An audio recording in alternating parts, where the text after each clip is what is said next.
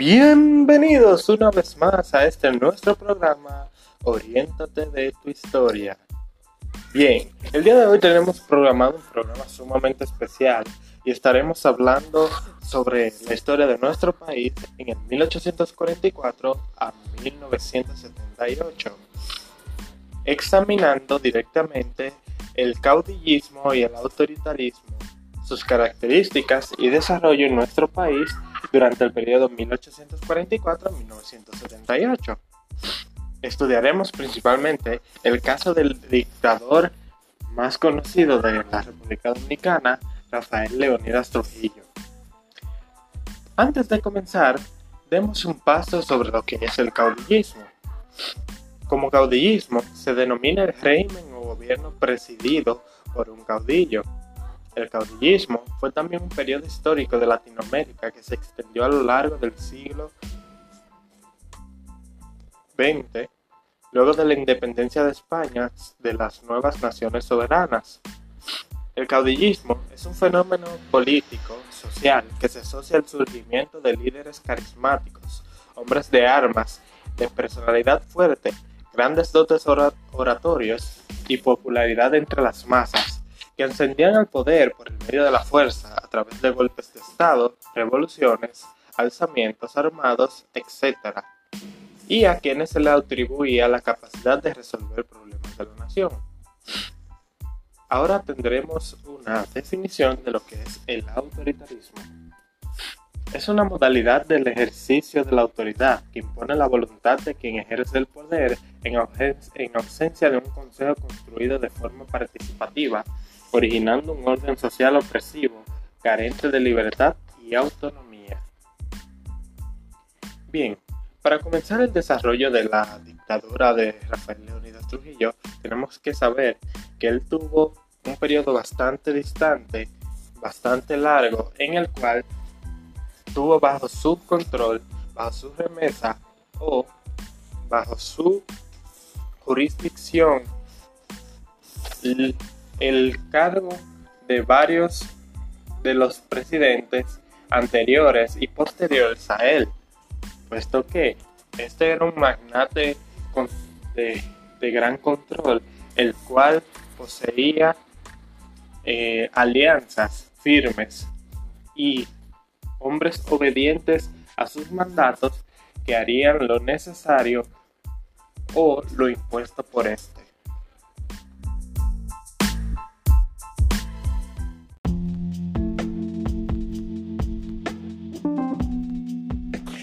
Bienvenidos a Orientate de tu Historia. Este es nuestro, nuestro episodio 2 de nuestro capítulo especial sobre el periodo de nuestro país en el 1844 a 1978, sobre el autoritarismo y el caudillismo presentes en nuestra historia. Bien, ya en el capítulo anterior de previo aviso se eh, necesitamos informar que este nuestro episodio anterior tiene diversas pautas que necesitan ser tocadas por ustedes, nuestros oyentes, para así tener una, una introducción clara a lo que trataremos. Destacaremos el periodo de Rafael León Díaz Trujillo al mando de la República Dominicana. Bien, en 1930 hubo una crisis en el país y una revuelta contra el presidente Horacio Vázquez. Oficialmente, Trujillo se mantuvo neutral, pero según algunas fuentes, Trujillo empezó a planear un golpe de Estado al mismo tiempo. A causa de las revueltas, Vázquez renunció a su cargo y se convocaron elecciones en que Trujillo se presentó como candidato. Trujillo tenía mucha influencia en las Fuerzas Armadas y la utilizó para presionar a los opositores a renunciar a sus candidaturas. Según las fuentes, Trujillo usó métodos muy brutales, como encarcelamientos, golpeados e incluso asesinatos para eliminar a sus oponentes y para ganar las elecciones. En realidad, ganó porque se quedó como único candidato. Al llegar al cargo de presidente, Rafael Trujillo empezó su política represiva con la prohibición de los otros partidos políticos y sembrando el terror a través de los militares para atemorizar a sus opositores. Cada uno de los ciudadanos mayores de edad eran obligados a pertenecer al Partido Dominicano si querían desarrollar una vida normal y encontrar trabajo. En el principio de su presidencia, hubo un huracán que destruyó la capital de Santo Domingo. El país era de mala condición, pero Trujillo creó una atmósfera de esperanza en el pueblo cuando prometió hacer todo lo que podía para reconstruir la capital. Con esa esperanza y su figura pública de un presidente anticomunista, disfrutó de la aprobación del pueblo y empezó, y empezó a construir un culto a la personalidad. En 1936, la capital de Santo Domingo fue renomada en honor a Trujillo, quien había salvado la ciudad después del huracán. El nuevo nombre de la ciudad era Ciudad de Trujillo. Además, se dice que Trujillo hizo muchos honores a sí mismo. Por ejemplo, levantaba numerosos monumentos en su honor alrededor del país y cambiaba los nombres de calles con su propio nombre. También recibía numerosas condecoraciones de las que él era el único destinatario. Como varios otros dictadores, Trujillo se veía como un tipo de santo y por eso ordenó que cada hogar tenía que colocar una foto del presidente al lado de la imagen de Jesús. Trujillo desarrolló una cantidad de monopolios estatales y privados que fueron gobernados por sus familiares. Nombró su familia en varios cargos importantes. Su esposa controlaba las importaciones y exportaciones. Sus hermanos controlaban la radio y la televisión, la prostitución y las industrias manufactureras. Trujillo mismo siguió siendo el jefe de las Fuerzas Armadas, pero también se dice que nombró a su hijo de 10 años como el general del ejército. En 1937 se pasó la conocida masacre de Perejil, donde Trujillo ordenó asesinar a, uno de los, a cada uno de los haitianos en la República Dominicana. Según una fuente, Trujillo había oído una noticia que unos espías dominicanos habían sido asesinados en Haití y enfurecido Trujillo ordenó asesinar a todos los haitianos del país. Según otras fuentes, Trujillo impulsó una política de anti-haitianismo, porque los haitianos eran la causa de la pérdida de empleos para los campesinos dominicanos. Tampoco hay estimaciones exactas de las víctimas, pero se dice que entre mil y veinte mil de haitianos fueron asesinados en la masacre de Perejil. Quizás a causa de la masacre de 1937, Trujillo tuvo que retirarse del puesto de presidente eso no quiere decir que ya no era activo en la política, el contrario.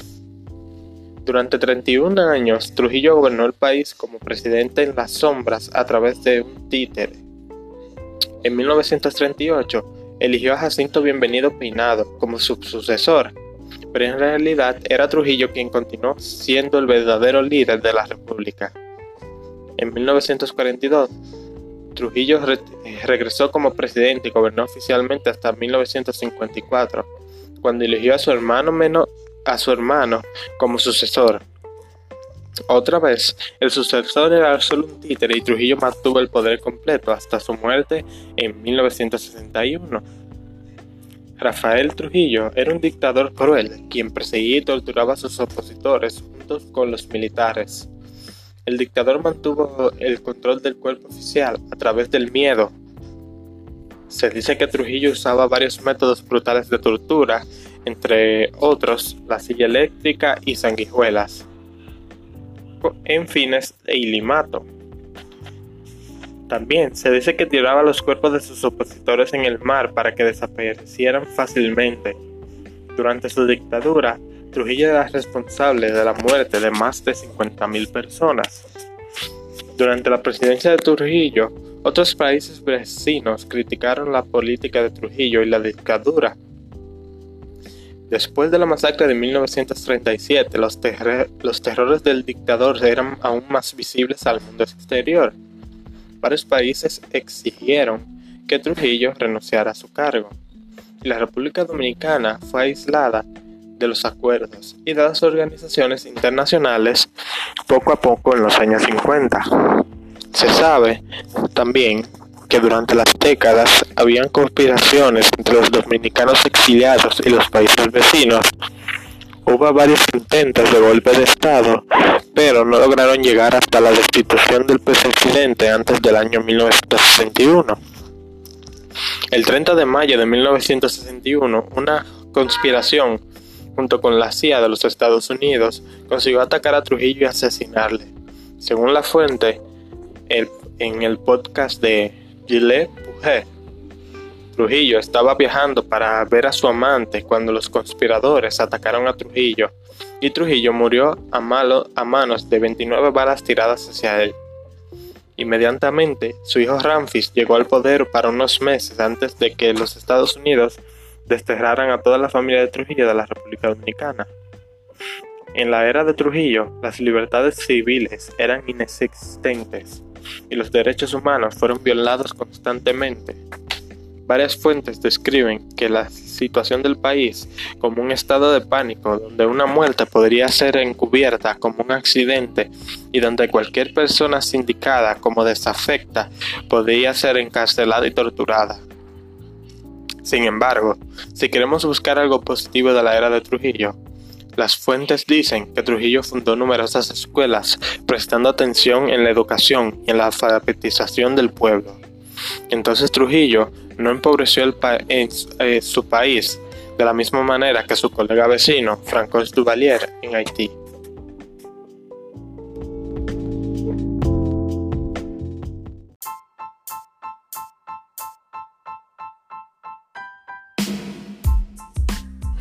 Bien, este es nuestro episodio número 3 de Oriéntate de tu historia en nuestro capítulo especial de periodos especiales de la historia dominicana.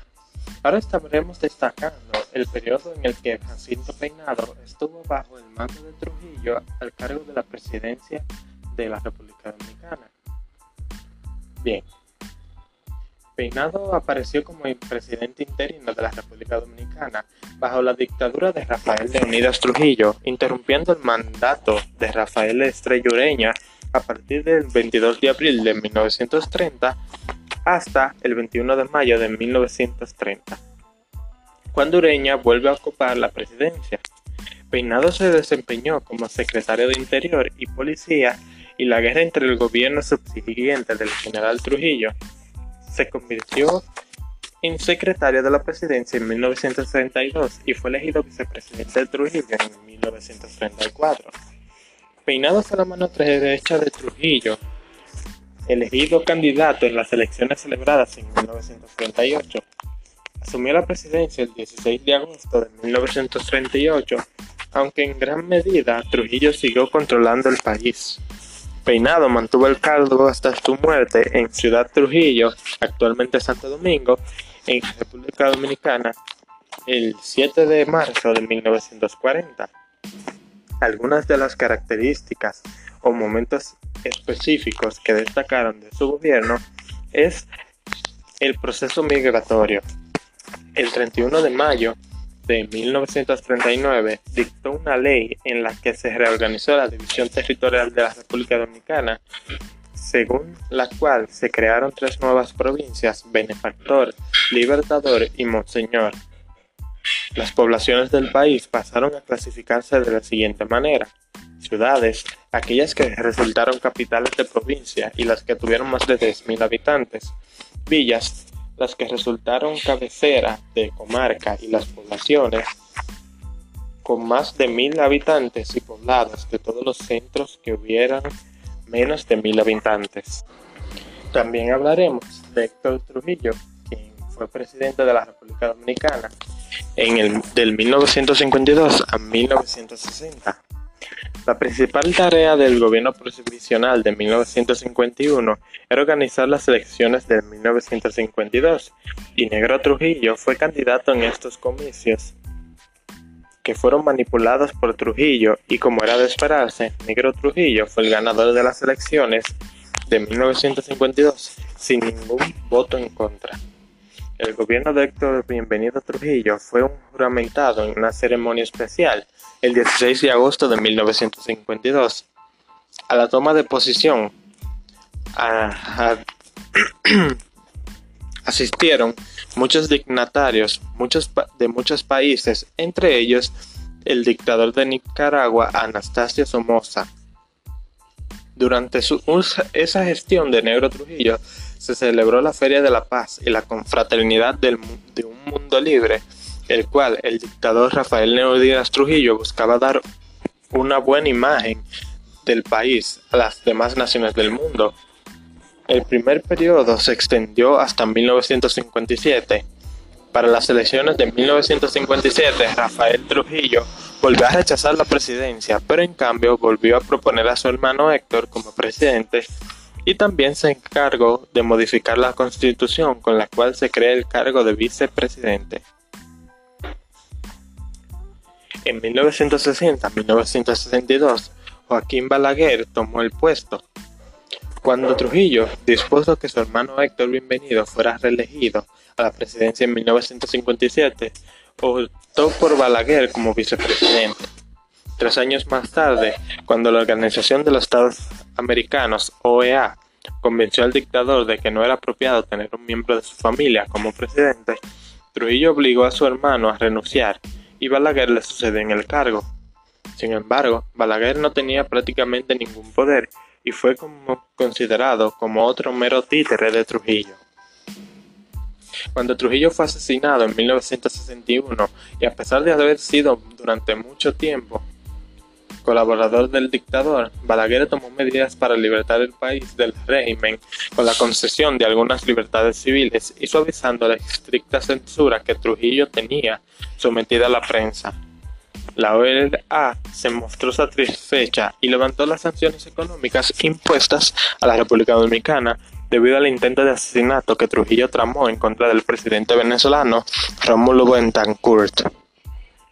Sin embargo, las reformas provisionales de Balaguer fueron rechazadas por gran parte de la sociedad, ya que era presionado por los militares por la derecha, por la izquierda, eran abucheados en las calles por la ciudadanía y llamado entre otras cosas como los militares por los militares muñequitos de papel. Algunas de las acciones destacadas de Balaguer fueron que procedió a fortalecer el aparato económico nacional, su política económica se basó en el fomento del sector agrario, incentivó la producción industrial y estimuló la inversión extranjera. El modelo desarrollista se basó en la construcción de infraestructura vial y de grandes obras y planes habitacionales. Fomentó el parasitismo político. El modelo que fue aprovechado con los precios relativamente bajos del petróleo, pero altos para el café, azúcar y cacao. Volviendo al dictador Rafael Leónidas Trujillo, el 24 de septiembre de 1940 se firmó el Tratado Trujillo-Hull, acuerdo mediante el cual se derogó la Convención Dominico-Americana firmada en 1924 y se restableció el control absoluto de las aduanas por parte de las autoridades dominicanas. En 1941 compró la sucursal National City of New York en Santo Domingo y el 24 de octubre de ese mismo año fundó el Banco de Reservas. En 1947 fundó el Banco Central de la República Dominicana y el 10 de enero de ese mismo año quedó establecido el peso dominicano como moneda oficial, terminando de esa manera el uso del dólar estadounidense como moneda de curso legal en el país. El 19 de julio de ese año, Trujillo saldó la deuda externa del país ascendente a 9 millones 9 millones 271 mil 855 dólares americanos. Una deuda de alto peso. Desde 1945 hasta 1950, el régimen de Trujillo propició un proceso de industrialización en el país, sobre todo para el ámbito agropecuario.